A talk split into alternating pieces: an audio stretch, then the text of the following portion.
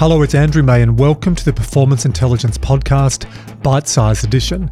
This is where we take a clip from a previous podcast and amplify it for you in a snack sized format. Before we start this episode, I wanted to take a quick moment to ask a favour of you. Please open the podcast app you're listening on right now and hit the follow button. This really supports us growing the podcast and also helps continue to produce high quality conversations around high performance. You listen to us and we want to listen to you. So please also consider leaving a rating and review.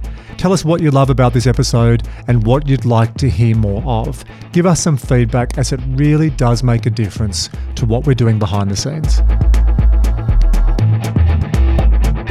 Optimize performance through adapting your physical, psychological, and emotional state. Buckle up for this one, everybody. In this bite sized episode, Dr. Jemma King tells us about the time she was living in Russia in her early 20s, and she has some crazy stories to tell. Correction, they are out of this world. From being a stunt double in a police academy movie to watching the Russian White House get shelled in the 1993 Russian constitutional crisis, through to a botched kidnapped attempt with a taxi driver. You've got to listen to this one to believe it. Jemma explains how she thinks she built resilience from her upbringing. She has two very different types of parents, and their different styles combine to give her a broad outlook on life. And if you'd like to listen to the full episode, go to Performance Intelligence episode number 101. So let's go the backstory. Do you want to start with stunt double? Like when we looked at researching you, there was no way I thought Jemma King, stunt double, would be in the same sentence. Well, it was like when I think about my life journey, it's like literally full of serendipity and sort of blind like and maybe just stumbling into these bizarre environments. And so my career as a stunt double i think it literally lasted four days. And it was very unplanned. I was in moscow but the, the way i got there was um, i think growing up my parents were very much uh, go out and experience life. And the more unusual and the more sort of dangerous the activity i was doing the more positive reinforcement i got from my parents especially you know from my dad. So he was what I describe as an high octane bipolar alcoholic. he was. I'm just trying uh, to process that a high octane bipolar alcoholic. Wow, it's fascinating. But, um, quite a success, still alive. I'm um, quite a successful hotelier, and so you know, I honestly think he just encouraged risk taking so he could, you know, tell his drinking buddies, guess what my daughter's doing. so how I got to Moscow to be a stunt double, I was I'd finished school and I was like, I, you know, I was studying um, science at university, and I was like, I really wanted to just want to go overseas by myself. And so I said to my parents, um, I'm going overseas. They said, no, stay and finish your degree. And I said, no, I'm buying my own ticket. So I was going to Italy. And so I bought the the cheapest ticket I could find. So at that time it was an Aeroflot ticket. And so I got on this plane and you know the seat was loose pretty much everyone who worked on the plane was drunk, everyone smoking cigarettes, and it was just like a terrifying experience. And so I had a girlfriend from school whose parents were in the Australian embassy over in Moscow. And so she said, Oh, come and stay with me. And I ended up actually staying there for nearly two years. And back then, you know, Moscow was really, it was pretty dreary and miserable for like an Aussie chick and and no one really spoke English, and I didn't speak Russian at all. Uh, Did you I'm learn like, Russian in the two years? I had to because if I didn't, um, I would have probably starved and and it would never have gotten around. So I, you know, I learned it because I got a job working for a Russian Irish joint venture, and they were sort of tasked at bringing you know western society to moscow.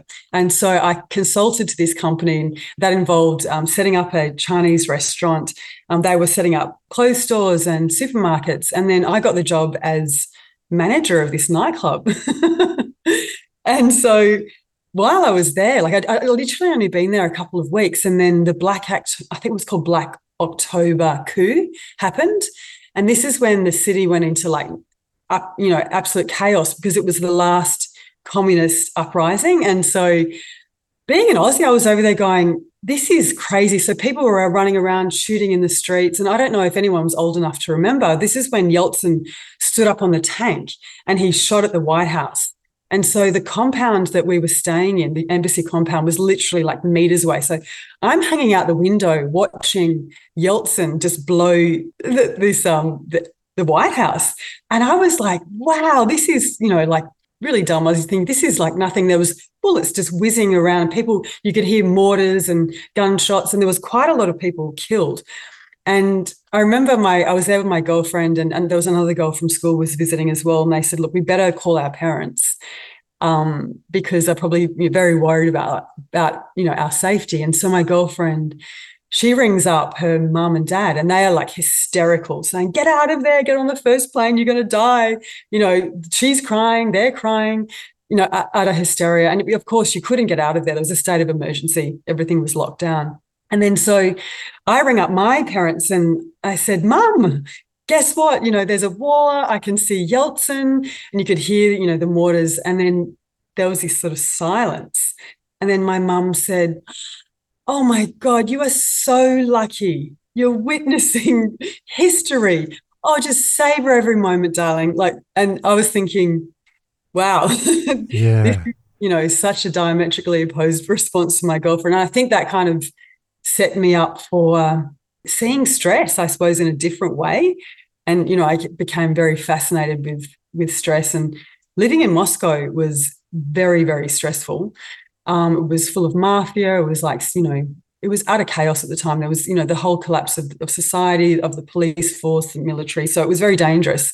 But one thing that um, that you know happened, I was at the Irish pub and met these producers of Police Academy 7 and they were like, "Oh, we need someone who's, you know, knows how to act in front of a camera. Can you do you?" And I'm like, "Yeah, sure, of course." Had no idea. and I said, "We're looking for a stunt double for Callahan. That's the one with the the big boobs and the blonde hair." And I'm like, "Yeah, I can do that." And so, I, honestly, I was nearly killed. I had to fight the mafia, pull out some kung fu moves, I got dragged into this little car and then we went careering towards the Moscow River. Right? And then off we had to keep doing that. And of course, the brakes were failing, no seat belts, no safety. And I think I got the equivalent equivalent of like eight US dollars. so it didn't inspire you to go from four days to four years to go and be a global stunt double, be jumping out of planes next to Tom Cruise? Oh, no, it was it was um thankless, you know, low paid and um and not a very fun job, honestly. Are you planning an upcoming conference or company offsite? For the past 15 years, I've averaged speaking at over 50 events each year, and I still love presenting at conferences as much as I did when I first started. To explore the different presentations I offer on a range of topics and themes, including physical and psychological well-being, becoming burnout proof, connection and belonging, that's a new area I'm, I'm really enjoying presenting on neuroscience and behaviour change, mental skills, and leadership and culture. Or if you'd like to understand our fully integrated conference experience with pre event diagnostics, activities throughout the agenda, including a morning wake up, energy breaks, team building activities, and digital resources to embed learning. To find out more information and to download a brochure, go to andrewmay.com slash keynotes. I didn't see Police Academy 7. I think I tapped out at four or five. So was Michael oh. Winslow still in seven doing all of yeah. his great noises? I didn't even watch it. okay, there you go. so poor, poor old Callahan. Now, I just want to go back to what you said at the start was fascinating about your father. So I'm trying to look at that family of origin. It's fascinating. You know this when you do a podcast or a chat. You, yes. you know someone. So I, I know your street Jemma, uh, presenting and what I see on the internet. But yeah, that's fascinating. So if you've got a mum who is, darling, that's wonderful, while most mums would be stressing out, get the hell out of here, wonderful opportunity for you to learn, embrace, and grow. And, you know, under pressure, we get our biggest growth. But you've got your dad who is a high performing alcoholic. So let's go with your dad first. What, what did that teach you, or what frameworks did that give you? He really was everything you probably, to be honest, wouldn't want to be. You know, he was very much about being suspicious, um, low trust, see what you can get. Where my mother, on the other hand, was so generous and gracious and and uh, a, a person of absolute service and would you know do anything for you to the honestly often to our own detriment. And so I had this very interesting dipole of where I had this glorious, you know, upstanding, amazing woman that you probably could never be as good as her. And on the other side, a pretty dark individual who was actually very successful. And, you know, earned probably 10 times what my mother did. But I imagine, you know, when it comes to their funerals, we'll know who's going to be packed to the rafters and who's won't. And I still talk to my father. He, he doesn't listen to this podcast, obviously. But I think learning um, that there are people in the world that think very differently from you and will try and get what they can get, and that they are avaricious and that don't have a generosity of spirit. And I think that did really set me up well for business. he also treated me like a tomboy. So I wasn't some little, you know, precious girl who wasn't allowed to, you know, get dirty or, you know, I was expected to do, we had a farm, do boys' work, dig holes, drive tractors, you know, shoot a gun. You know, there was no, you know, compensation for being a female. So I think that was also very helpful. Uh, and, and I really understood, you know, male psychology because of that um, which I think held me in good stead later. I certainly know how to swear like a Siberian salt miner. I'm not offended by bad language. In fact, I've got the worst gutter mouth on me myself. So I think when you're dealing in um, sort of male dominated environments, I, I really think my childhood was, you know, advantageous in that regard. It's fascinating. And when you look at family of origin, a lot of researchers say we can approach or avoid. So you could approach the behavior like your father, or you could approach your mother, or you could mm. avoid either. So it's obviously subconsciously you took some strengths from both. And that's really the start of the pathway to where you got to. You never know that as a kid, right? No, you don't. Like it, it, it really instilled a, a huge um, injection of toughness, I think, resilience, so emotional resilience you know, I'd, I'd been told, you know, negative things growing up from one side while positive on the other side. So I had I had built a very strong core of, I suppose, self-esteem from my mother and undying unconditional love, where my dad would knock me down. So there was like, you know, be humble, be don't be a show off, um, have humility, otherwise, you know, you'd cop it. So I think that was a really interesting combination. And yeah, I, I'm very grateful for it, actually. So you stopped pretending you were Callahan driving dodgy cars around Russia. Yeltsin stopped shooting at the White House. What happened after that? What was the next uh, next steps in your journey to high performance? I it got, it got very dangerous in Moscow. I had quite a few incidences where I think my life was very much um, at stake. I was threatened, kidnapped, you had to move apartments nine times. So I, I thought, this is it. So then I ended up moving. Whoa, whoa, whoa, Paul, Paul, Paul. I was I was kidnapped, and you just go to the next thing. Are we? Like, obviously, you're smiling as you say it. So, have yeah, got permission was, to, to to talk about that, or can you tell us a little bit about that experience?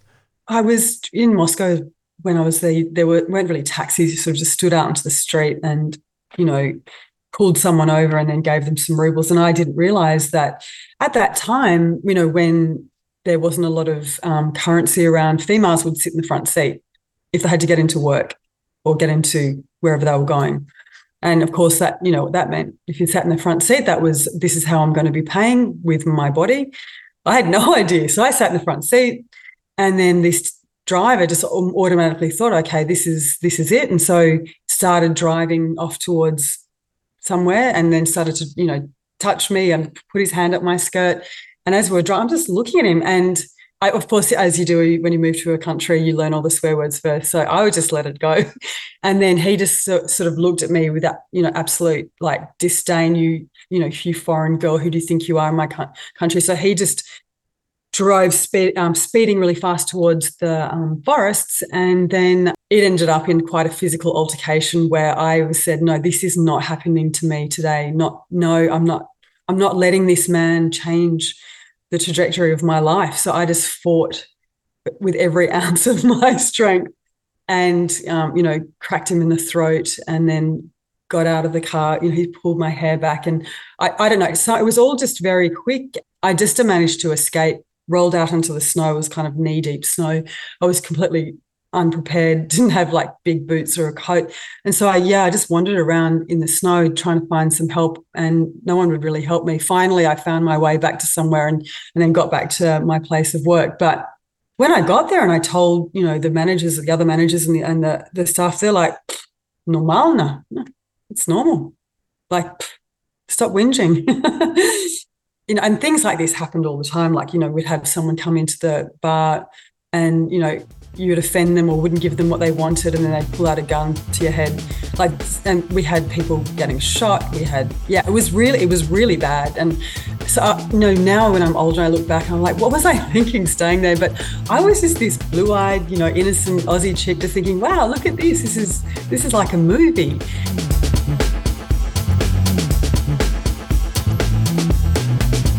Hi again, it's Andrew, and I hope you really enjoyed that episode. We would appreciate if you help to amplify the Performance Intelligence podcast by sharing episodes with your friends and with your colleagues by going to iTunes and leaving a rating and review. This really does help get the message out to a wider audience, and I love reading the comments as well. If you'd like to know more about booking me as a speaker at your next annual conference or company offsite, or purchasing one of the books I've written, including MatchFit, or if you'd just like to receive my monthly e newsletter, which is called the AM Edition, that has stacks of information specific to all things human performance, go to andrewmay.com. And we'll see you on the next edition of Performance Intelligence.